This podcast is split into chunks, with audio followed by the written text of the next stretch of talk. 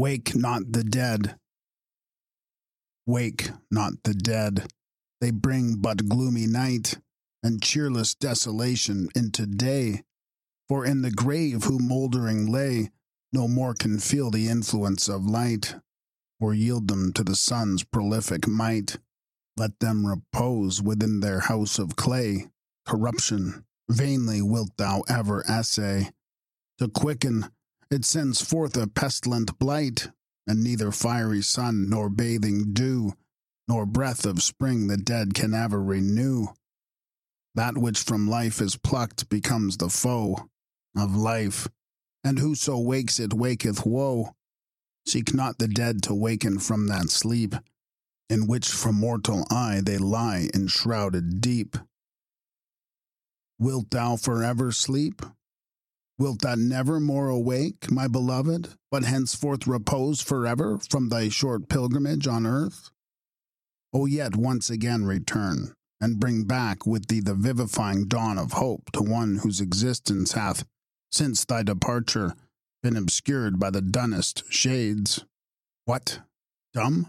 Forever dumb? Thy friend lamenteth, and thou heedest him not. He sheds bitter, scalding tears, and thou reposest unregarding his affliction. He is in despair, and thou no longer openest thy arms to him as an asylum from his grief. Say then, doth the pally shroud become thee better than the bridal veil? Is the chamber of the grave a warmer bed than the couch of love? Is the spectre death more welcome to thy arms than thy enamored consort? Oh, return, my beloved, return once again to this anxious, disconsolate bosom.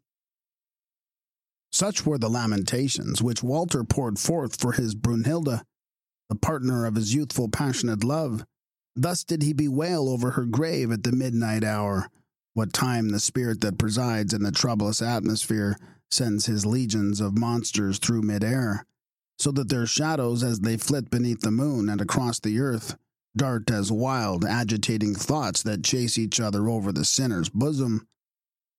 Thus did he lament under the tall linden trees by her grave, while his head reclined on the cold stone. Walter was a powerful lord in Burgundy, who, in his earliest youth, had been smitten with the charms of the fair Brunhilde, a beauty far surpassing in loveliness all her rivals. For her tresses, dark as the raven face of night, streaming over her shoulders, set off to the utmost advantage the beaming lustre of her slender form, and the rich dye of a cheek whose tint was deep and brilliant as that of the western heaven. Her eyes did not resemble those burning orbs whose pale glow gems the vault of night, and whose immeasurable distance fills the soul with deep thoughts of eternity, but rather as the sober beams which cheer this nether world, and which, while they enlightened, kindle the sons of earth to joy and love. Brunhilde became the wife of Walter, and both being equally enamored and devoted, they abandoned themselves to the enjoyment of a passion that rendered them reckless of aught besides. While it lulled them in a fascinating dream, their sole apprehension was lest aught should awaken them from a delirium which they prayed might continue forever. Yet how vain is the wish that would arrest the decrees of destiny! As well might it seek to divert the circling planets from their eternal course. Short was the duration of this frenzied passion. Not that it gradually decayed and subsided into apathy, but death snatched away his blooming victim and left Walter to a widowed couch. Impetuous, however, as was his first burst of grief, he was not inconsolable, for ere long another bride became the partner of the youthful nobleman. Swanhilda also was beautiful, although nature had formed her charms on a very different model from those of Brunhilde. Her golden locks waved bright as the beams of morn. Only when excited by some emotion of her soul did a rosy hue tinge the lily paleness of her cheek. Her limbs were proportioned in the nicest symmetry, yet did they not possess that luxuriant fullness of animal life. Her eye beamed eloquently, but it was the milder radiance of a star, tranquilizing to tenderness rather than exciting to warmth. Thus formed, it was not possible that she should steep him in his former delirium, although she rendered happy his waking hours. Tranquil and serious, yet cheerful, Studying in all things her husband's pleasure, she restored order and comfort in his family, where her presence shed a general influence all round. Her mild benevolence tended to restrain the fiery, impetuous disposition of Walter, while at the same time her prudence recalled him in some degree from his vain, turbulent wishes, and his aspirings after unattainable enjoyments to the duties and pleasures of actual life. Swanhilda bore her husband two children, a son and a daughter. The latter was mild and patient as her mother, well contented with her solitary sports, and even in these recreations displayed the serious turn of her character. The boy possessed his father's fiery, restless disposition, tempered, however, with the solidity of his mother. Attached by his offspring more tenderly towards their mother, Walter now lived for several years very happily. His thoughts would frequently indeed recur to Brunhilde, but without their former violence, merely as we dwell upon the memory of a friend of our early days, borne from us on the rapid current of time to a region where we know that he is happy. But clouds dissolve into air, flowers fade, the sands of an hourglass run imperceptibly away, and even so do human feelings dissolve, fade, and pass away, and with them, too, human happiness. Walter's inconstant breast again sighed for the ecstatic dreams of those days which he had spent with his equally romantic, enamored Brunhilde. Again did she present herself to his ardent fancy in all the glow of her bridal charms, and he began to draw a parallel between the past and the present. Nor did imagination, as it's his wont, fail to array the former in her brightest hues, while it proportionably obscured the latter, so that he pictured to himself the one much more rich in enjoyment, and the other much less so than they really were. This change in her husband did not escape Swanhilda, whereupon redoubling her attentions towards him and her cares towards their children, she expected by this means to reunite the knot that was slackened. Yet the more she endeavored to regain his affections, the colder did he grow. The more intolerable did her caresses seem, and the more continually did the image of Brunhilde haunt his thoughts. The children, whose endearments were now become indispensable to him, alone stood between the parents as genii, eager to effect a reconciliation, and beloved by them both, formed a uniting link between them. Yet, as evil can be plucked from the heart of man, only ere its root has yet struck deep, its fangs being afterwards too firm to be eradicated, so was Walter's diseased fancy too far affected to have its disorder stopped for in a short time it completely tyrannized over him.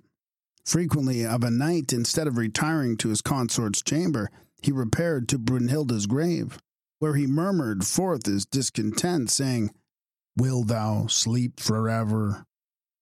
One night, as he was reclining on the turf, indulging in his wonted sorrow, a sorcerer from the neighboring mountains entered into his field of death for the purpose of gathering, for his mystic spells, such herbs as grow only from the earth wherein the dead repose, and which, as if the last production of mortality, are gifted with a powerful and supernatural influence. The sorcerer perceived the mourner and approached the spot where he was lying. Wherefore, fond wretch, dost thou grieve thus? For what is now a hideous mass of mortality, mere bones and nerves and veins, Nations have fallen unlamented, even worlds themselves, long ere this globe of ours was created, have mouldered into nothing, nor hath anyone wept over them. Why then shouldest thou indulge this vain affliction for a child of the dust? A being as frail as thyself, and like thee the creature but of a moment. Walter raised himself up. Let yon words that shine in the firmament, replied he, lament for each other as they perish. It is true that I am myself clay, lament for my fellow clay.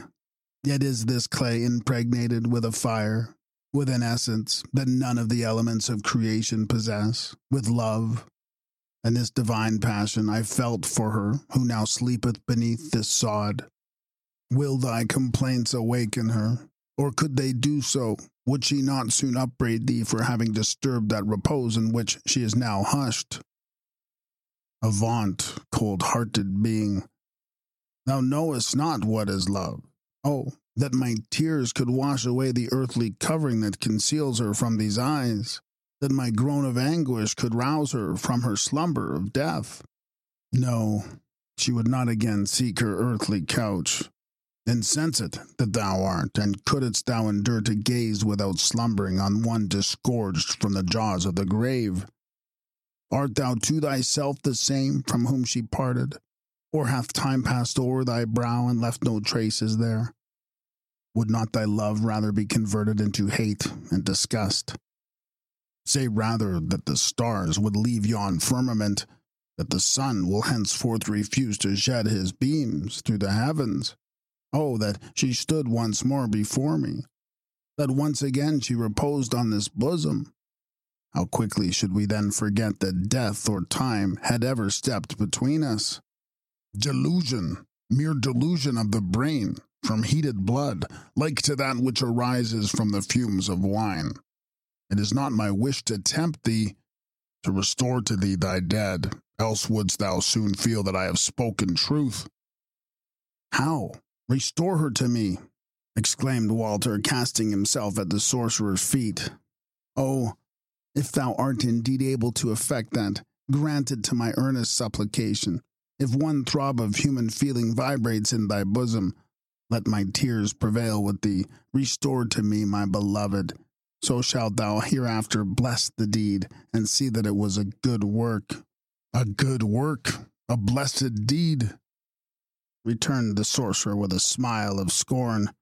For me there exists no good nor evil, since my will is always the same.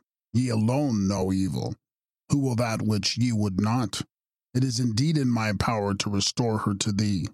Yet bethink thee well, whether it will prove thy weal. Consider too how deep the abyss between life and death. Across this my power can build a bridge, but it can never fill up the frightful chasm. Walter would have spoken, and have sought to prevail on this powerful being by fresh entreaties, but the latter prevented him, saying, Peace, bethink thee well, and return hither to me tomorrow at midnight. Yet once more do I warn thee wake not the dead. Having uttered these words, the mysterious being disappeared. Intoxicated with fresh hope, Walter found no sleep on his couch. For fancy, prodigal of her richest stores, expanded before him the glittering web of futurity, and his eye, moistened with the dew of rapture, glanced from one vision of happiness to another. During the next day, he wandered through the woods, lest wonted objects, by recalling the memory of later and less happier times, might disturb the blissful idea that he should again behold her, again fold her in his arms, gaze on her beaming brow by day, repose on her bosom at night. And as this sole idea filled his imagination, how was it possible that the least doubt should arise, or that the warning of the mysterious old man should recur to his thoughts? No sooner did the midnight hour approach than he hastened before the grave field where the sorcerer was already standing by that of Brunhilde. Hast thou maturely considered? inquired he. Oh, restore to me the object of my ardent passion, exclaimed Walter with impetuous eagerness. Delay not thy generous action, lest I die even this night, consumed with disappointed desire, and behold her face no more. Well, then, answered the old man, return hither again tomorrow at the same hour. But once more do I give thee this friendly warning wake not the dead. All in the despair of impatience, Walter would have prostrated himself at his feet and supplicated him to fulfill at once a desire now increased to agony. But the sorcerer had already disappeared. Pouring forth his lamentations more wildly and impetuously than ever, he lay upon the grave of his adored one, until the grey dawn streaked the east. During the day, which seemed to him longer than any he had ever experienced, he wandered to and fro, restless and impatient, seeming without any object and deeply buried in his own reflections, in quest as the murderer who meditates his first deed of blood and the stars of evening found him once more at the appointed spot. At midnight, the sorcerer was there also, Hast thou yet maturely deliberated? inquired he. As on the preceding night? Oh, what should I deliberate? returned Walter impatiently. I need not to deliberate. What I demand of thee is that which thou hast promised me, that which will prove my bliss. Or dost thou but mock me? If so, hence from my sight, lest I be tempted to lay my hand on thee. Once more do I warn thee, answered the old man with undisturbed composure. Wake not the dead. Let her rest. Ay, but not in the cold grave. She shall rather rest on this bosom which burns with eagerness to clasp her. Reflect, thou mayst not quit her until death. Even though aversion and horror should seize thy heart, there would then remain only one horrible means. Dotarde, cried Walter, interrupting him. How may I hate that which I love with such intensity of passion? How should I abhor that for which my every drop of blood is boiling? Then be it even as thou wishest, answered the sorcerer. Step back. The old man now drew a circle round the grave, all the while muttering words of enchantment. Immediately the storm began to howl among the tops of the trees. Owls flapped their wings and uttered their low voice of omen. The stars hid their mild beaming aspect, that they might not behold so unholy and impious a spectacle. The stone then rolled from the grave with a hollow sound, leaving a free passage for the inhabitant of that dreadful tenement. The sorcerer scattered into the yawning earth roots and herbs of most magic power and of most penetrating odor, so that the worms crawling forth from the earth congregated together and raised themselves in a fiery column over the grave, while rushing wind burst from the earth, scattering the mold before it, until at length the coffin lay uncovered. The moonbeams fell on it, and the lid burst open with a tremendous sound.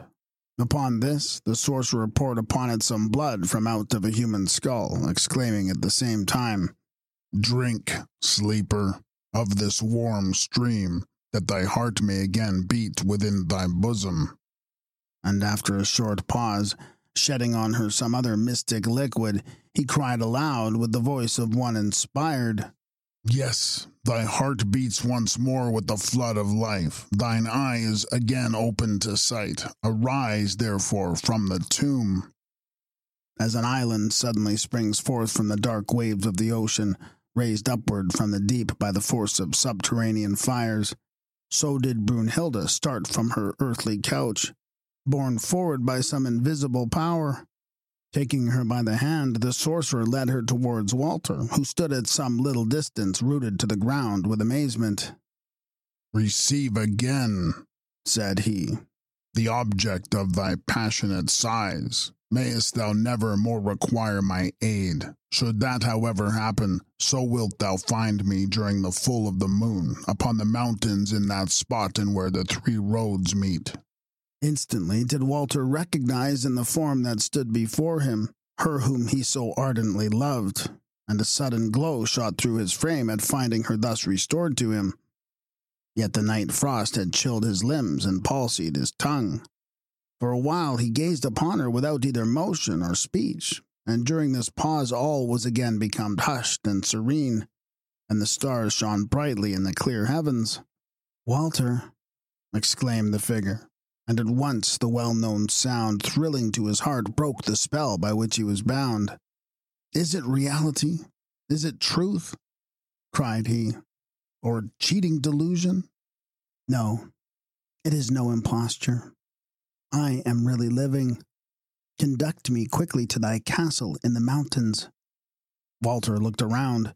The old man had disappeared, but he perceived close by his side a coal black steed of fiery eye ready equipped to conduct him thence, and on his back lay all proper attire for Brunhilde, who lost no time in arraying herself. This being done, she cried, Haste, let us away ere the dawn breaks, for my eye is yet too weak to endure the light of day. Fully recovered from his stupor, Walter leaped into his saddle, and catching up with a mingled feeling of delight and awe, The beloved being thus mysteriously restored from the power of the grave, he spurred on across the wild towards the mountains, as furiously as if pursued by the shadows of the dead, hastening to recover from him their sister. The castle to which Walter conducted his Brunhilde was situated on a rock between other rocks rising up above it. Here they arrived unseen by any save one aged domestic on whom Walter imposed secrecy by the severest threats. Thank you for listening to this sample. To continue listening to this book and for access to all of our other full audiobooks, please subscribe for 777 per month. Go to adultbrain.ca or follow the link in the show notes. This will be a completely separate podcast with a new RSS feed and will have all the titles from this feed as well. Thank you for your help and support in bringing rare and forgotten books to audio for the world.